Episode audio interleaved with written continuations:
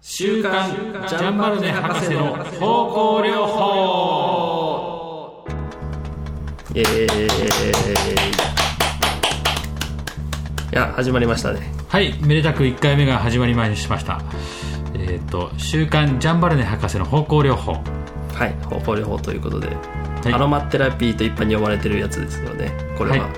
そうですでそのアロマアロマテラピーと言われてるんですがこの実はですねアロマテラピーの中にはうーんいろんな巨人がいてですね偉い人が。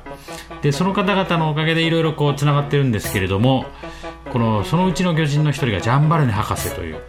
フランスの人。はい、フランスの人がいます。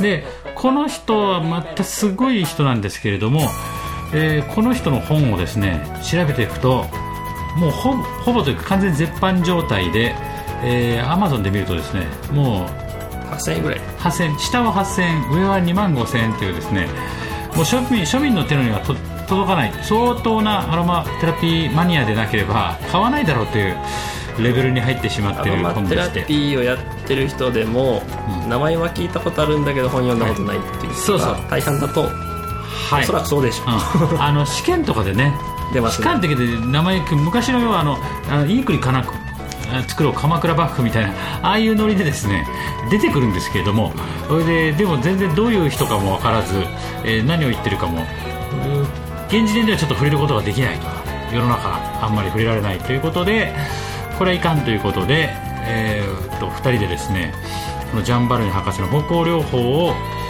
重要部分を読んでこれは全体何ページあるんですかね？これはね結構ある全部で5 509 513ページ。最後の役者後書きまでいると513ページあるっていうちょですね。っとした時時点レベルの厚さしてますね。非常にボリュームがあるんですよね。これはこれちょっととあるルートからですね。我々入手することに成功したのでまあパパパッと見ながらあのやっていこうかなと思ってるんです文字も結構そんな大きいわけじゃないのでこれはかなりのボリュームということになりますよねそうですね、かなりね、結構ある、であの言ってる内容もですねあのこの人のあ、ちなみにそれでジャンバルネ博士っていうのはどういう人だったかというところがあるんですけれども、ジャンバルネ博士はお医者さん。お医者さん、これで第二次大戦時の従軍医師だったわけですよ、従軍医師。従軍医師。しかもでチーフドクターですよねこの人。チーフドクター。その従軍医師さんが第二次世界大戦フランス軍についていくわけですよね。進撃してる時に多分あの辺であったんでしょう。ね。ロロシアと。西あたりですかととドイツとかさ、やってる時。これで大変な目に遭うわけですよ。そこであの働いてる兵士さんたちは。で働いてる。働いてる兵士たちは大変な目に遭うわけでその大変な目に遭ってでもまあ変な話薬物ね。そんなに供給わかんないですよね当時はねまあそんなそうそうそう抗生物質要はちゃんと供給状態もどうだろうかわからない。その中でこの人はですねややっぱり植物療法だと。その現場の極限状態の現場の中でですねいろいろアロマテラピーも試したりとか植物療法も試したりしてもうあこれだと。これしかないっていう形で、えーまあ、アロマテラピーをやっていったという人なんです。でこれね見てるとねそのアロマテラピーって言葉さえない時代に書かれてるんだよね。ないないですね。一番最初に作ったアロマテラピーっていうのを作った人が、ルネ・モリス・ガットフっていうあのフランスの、うん。えーおじさんなんですけど、はい。そのおじさんのことを、こう序盤序盤の最初の頃に、あのルネ・モーリス・ガット・ホセという大家が現れてきたみたいな話をしてるんですよあの科学者だっけ？この人はね。あ化学者。化学者。科学者っていうフランスのアロマテラピーっていう意味でいくとあの化学者と要は従軍医師この二人で築き上げたまあまあある意味ムーブメントだったっていうことですよね。あのそしてこの中では一応なんか、イタリアにはパオロ・ロベスティってやつがいるらしいとかそういうところが出てきたりするんですけど。要するにそれぞれ最先端の研究をしてたらここに行き着いてしまったみたいな世界的な流れがこの頃あったんでしょうね。だっていうことでだからそれいわゆるねあ昔のプログレに近いものがあってプログレって言ってこれ聞いてる人が分かるかどうか、うんプログレッシブだったわけですよね彼らの前衛的先そうそうで音楽もね同じような状況で、まあ、プログレッシブロックっていうのは70年代にあったんですが、まあ、最初はイギリスのキキング・クリムゾンから始まってですねガーってイエスとか出てくる。でそうするとフランスにマグマっていうバンドがいるぞと。でイタリアにはアリアってグループが出てきてこいつはすごいなっていう話でただ一つのムーブメントはねある意味ギュッと凝縮されてやっぱね動くんですよ。同時期に出てきちゃいますよそうそうそうそうそうそう。そうこれでアメリカ的っていうかまあ言うとどうなるかと80年代に入るとメタルムーブメントって来るでしょ。はい。でメタルムーブメントが来た時もまあオージー・オズボーンとかはいそれでメタリカとかいたわけですよ。でそれはイギリスではやっぱアイアンメイデンから始まってた そういうムーブメントもいろいろあるんですよね、うん、だからそれと聞いてる人が分かるかどうか。まあまあいいや。まあまあ比喩としてね、はいでそういうそうそうそうでそういう状況は実はアロマテラピーにもあってこのねアロマテラピーっていうこの今ねちょっと見てるんですけどその大物を得たこの序文ね序文の中に出てるのが、ジャンバルネ博士が。スラガップという対価を得たぞ現代語に加えられた心臓語。アロマテラピー。方向療法はまさにガット・ホーゼに追っているって書いてある。要はここで生まれたっていう。そういうことですよ、まあお医者さんなのでうん、た多分なんですけど、あのおお医者さんの中で多分有名な話だと思うんですけどあの病気に名前が付くと治療が進むという。ああそういうのがあるの？いやまあ、へまあ経験則というかえなるほど。あの名前つけないと治しようがないよねみたいな、ああじゃあ治療法にも名前つけないとあの使いようないよねっていうような流れは多分あるんでしょう。じゃあ A A A これゲット A いいで。ゲゲットいいさこれでちょっと治るかもしれないよって言ってるレベルだとまだお医者さん動きようがないっていうことなんですかね。まあだからなんとか、えー療法とかねうん。漢方うん療法とかね、うん。漢方療法とは言わないか。だからまあそういう名前がつくと、うん。あの広めやすい、ね、なるほど、っていうその名前をつけてくれたっていうのがはい、ありがたいなと。ガトガトさんそれでそれでジャンバルネ博士はいやいや彼はこういう名前を付けたことが彼の重責貢献だっていう話になるわけで要は我々の出発点を得たと、そうそう。あのー私も昔からやっていたけど、うんうんうん。こういう名前つけてくれたおかげで世界的な日が進んだよねと。なるほどね。はいはいはいはい。とでしょう、でそのね言葉を言ってるのがこの、えー、と序文なんですけど、はい。序文の1984年にねそういうこと言ってる、1980だから世の中的にはもう、えー、と1984ですよね。バンヘイレンのジャンプが流行ってた頃だからはいマイケル・ジャクソンのスリラーとかね あの頃ですよ。あの頃です要は要はああいう日本的にはああいうちょっとバブル期。はい。にフランスではジャンパルネ博士がアロマテラピーって言葉が生まれて嬉しいっていうことをね声高らかに、えー書いてらっしゃったと。で、あのーこのジャンパルネ博士はこの本自体はねでも1964年に書いてるっていう、1964年だから戦争が終わってん。19年ぐらい経って、だから自分のやってたことをまとめたってことですよね。単純にそのなんていうんですか第二次世界大戦の目の前で痛い痛いっていう、えー兵士の皆さんにこうじゃあっていうことでラベンダーグイグイグイグイ塗っ てみたら調子いいとかね。まあまあまあ。そういうことですよ。グイグイやったかどうかわかんないですけど、そういうことをやってらっしゃった。でねこの本の中で出てくるのがそのまあ実はその、えっと今でこそ日本ではねアロマテラピーっていうのは非常におしゃれな感覚まあでありつつ、しゃ要はれおつですよライフスタイルをこうより豊かにするものとかねあの、えーその中にも効果効能があって、でそれに対してこう自分がえーなんつうのえっ、と、えー自然、えー何自分の治癒能力はい。っていうのに貢献そうそうそうそうそういうのに聞いて貢献したりとかさ。そういうのあるんですが、えーまあ、ある意味そういう面で女性をね主体でね、あの広まっている部分があるんですけどこのあの、えージャンバルネ博士はですね非常にあの気骨の高い気骨の強い文体でして実は。江戸っ子。もう非常にねあの頑固親父なんだよねこれ。文章見てると。引かない。絶対引かない。俺の言うことが全て正しい。っていうかまあまあそうね。ほんでこの面白いのがねあのとにかく彼はねこれ見てるとはっきりとまああの化学物質系化学薬剤薬品系が大嫌い、大嫌い。大嫌いっていうのはもう読んでては これがまた面白いんだけどあの出てくるのがねセロンはもう久しい以前から棍棒でポカリとやる式の治療によって殺されないまでもそれにますます失望を深め日々ますますスピードを速めて有効であるとともに毒性のない医療へと立ち戻っていると。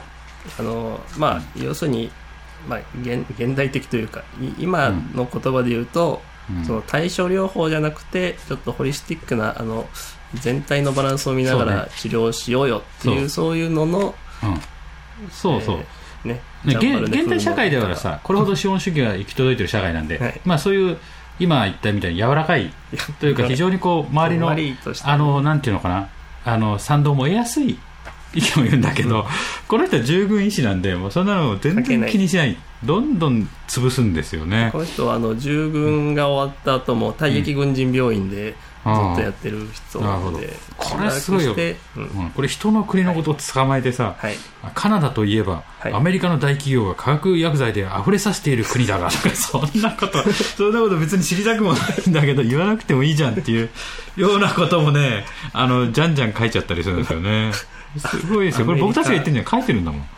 すごいよ。アメリカをどう思ってんだこの人ね。みたいな、こうこうこうこうこう大手の化学薬剤工業があるとかさもう薬剤会社もすごいんですよね言いようがこう現在の毒物が私たちに欠かせないものだと信じ込ませることができる唯一の存在であるとかさ、こんな素晴らしい紋切り口調でね、言うっていうのも、まあ、とにかくそういう形でこの方は、えーっとその中で実は我々の、えーっと社会、や生活には植物や、えー方向療法植物療法方向療法自然に囲まれる生活それを取り入れるのが非常に重要だっていうのをですね、ずーっと説いている、うん。これでしかもそれをそういう、まあ、どんどんどんバンバンバンバンっていうですね戦争のえー最中、えー傷んでいる兵士さんたちにこう行って、まあ、変な話そこで実例というかですね事例をどんどん溜め込んで、やっぱりこれだとこれ聞かなきゃやらないですよねまあ、でだからそういう極限状態ですからね。極限状態の中にいる中で、やっぱり得たものっていうのはね、だいぶ確信に近いんじゃないですか。うん。と思います。で、あの、このジャン・バルネの、えー植物方向療法という本なんですけれども、全体としてはですね、構成として序文があると。まあ、この方の考えがね、今みたいな、あの、あるわけですよね。その従軍医師の考えに基づいた形で。うん。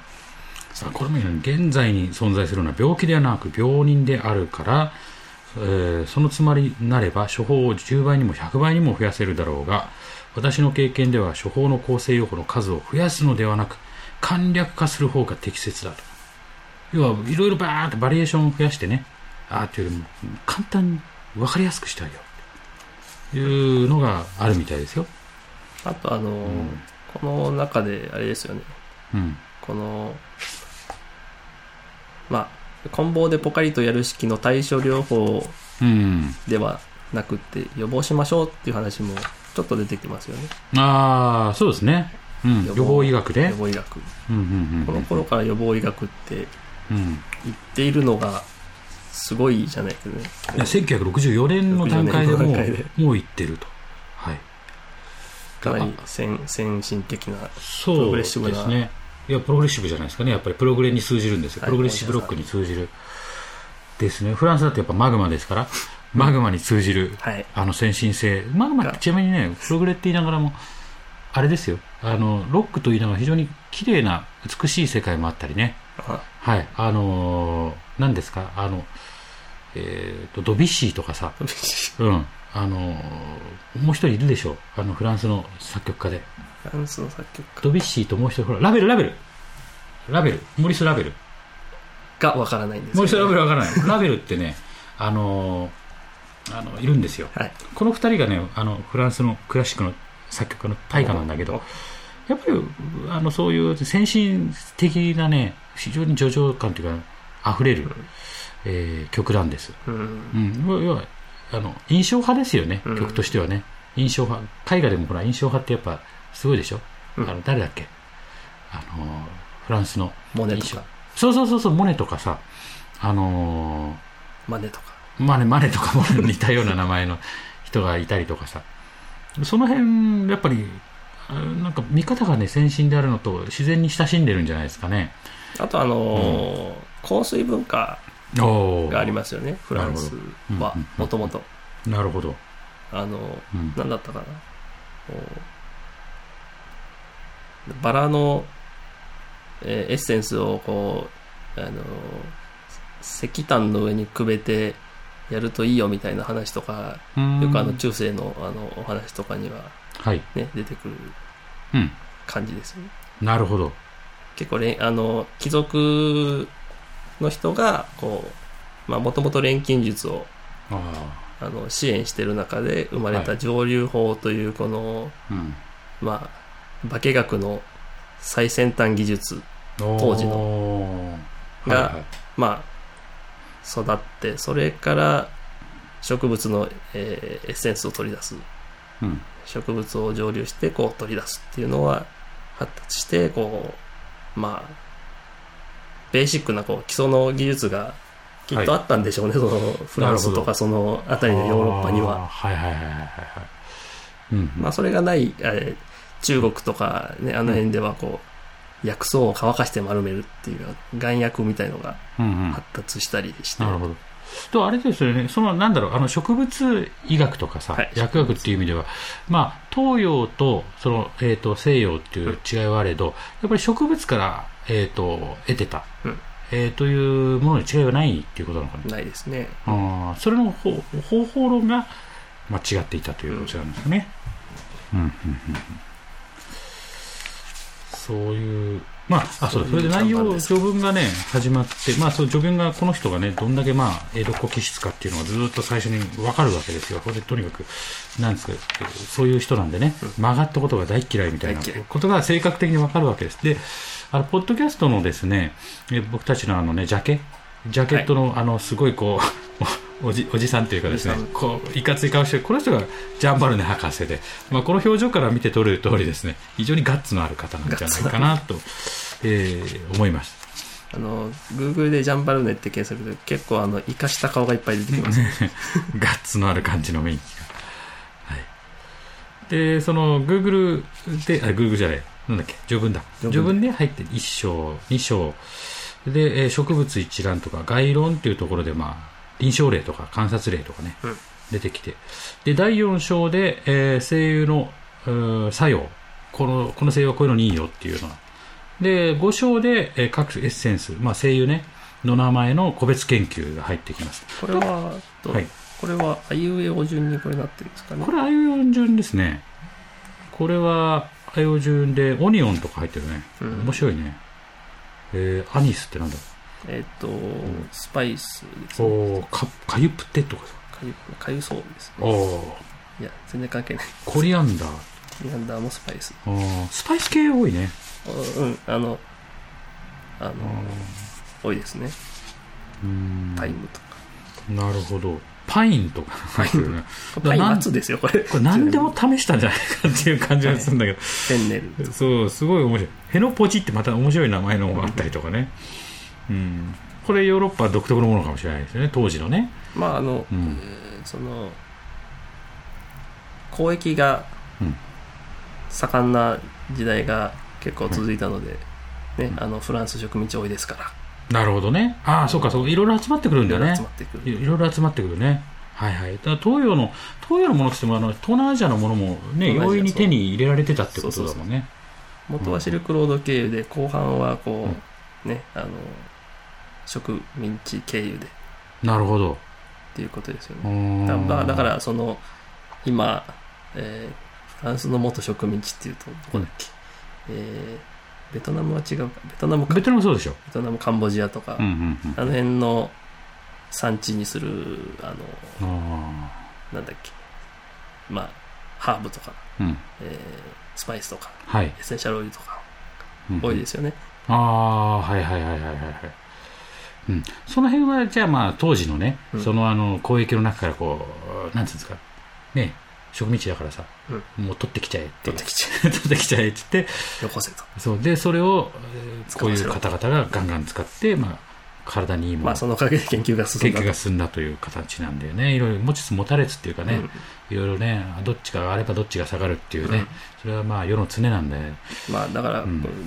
要するに軍事研究の最先端で試されたっていう面もあると思うので、うん。今で言えば航空宇宙技術ですよこれなるほどね。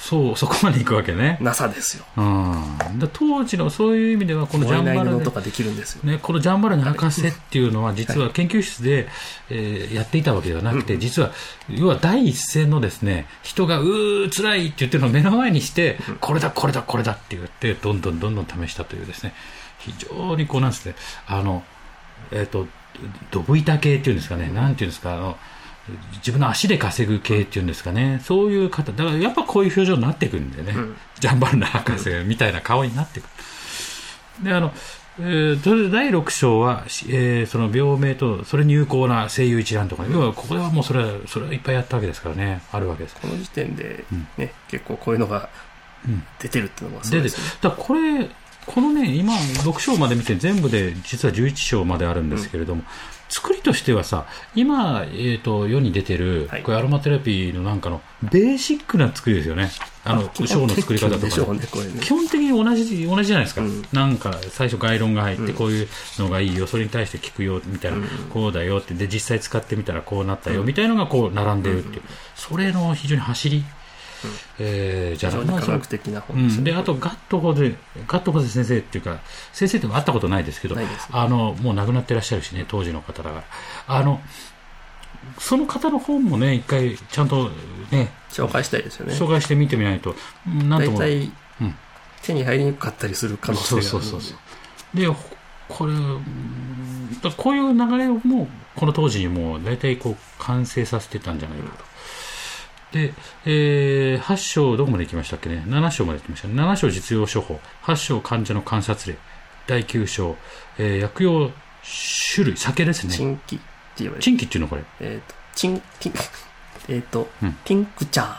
キンクチャーっていうの？チンキ略してヨードチンキああヨドチンキっていうことですか？なえっとまああのアルコールに対してあの有効成分をアルコールに溶けさせたもの。なるほどなるほど。え薬用ビネガー。類ビネガビネガー。うんこれでー。エリキシル。あれビネガーって今僕たちが非常に注目してるものじゃないですか。リンゴ酢とか。ですね。フロズとか。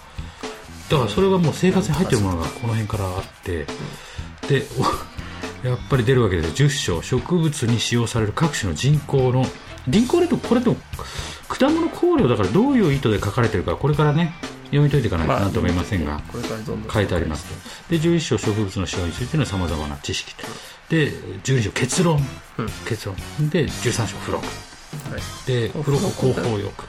で海藻欲。かあの向こうってあのえーね、アラソテタラソテラピーとかありますからね、はい、で電気療法とかも入ってたりっていう、これは現代にあるのかな、まああのうん、多分いろいろ形を変えてそのあのあるとは思うんですけど、なるほど。代替療法と呼ばれてるやつですよねこれが。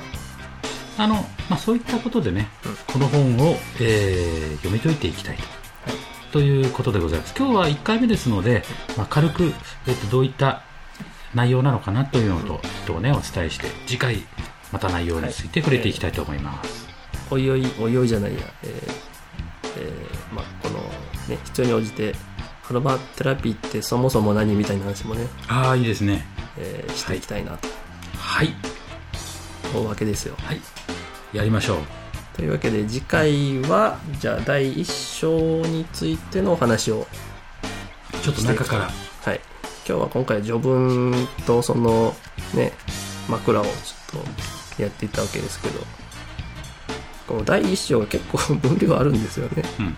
でこれについてまた来週お伝えしていきますのでどうぞお楽しみに、はいお楽しみに未明アロマ音楽メディケアの新庄とはい、坂本がお送りしました。じゃあまた来週ではでは。